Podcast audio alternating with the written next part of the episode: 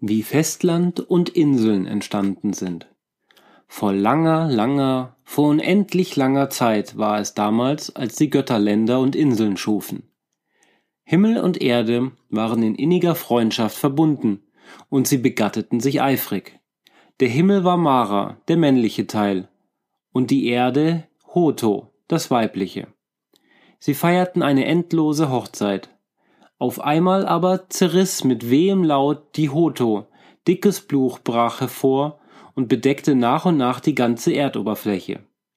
Das Stöhnen der Erde drang hinauf zum Himmel, der wurde besorgt und schickte erfrischendes Wasser hinunter. Die Erde kühlte allmählich ab, das Wasser verlief sich und Länder und Inseln traten hervor. Das erquickende Wasser war im Überfluss vorhanden und daraus entstanden Meere und Seen.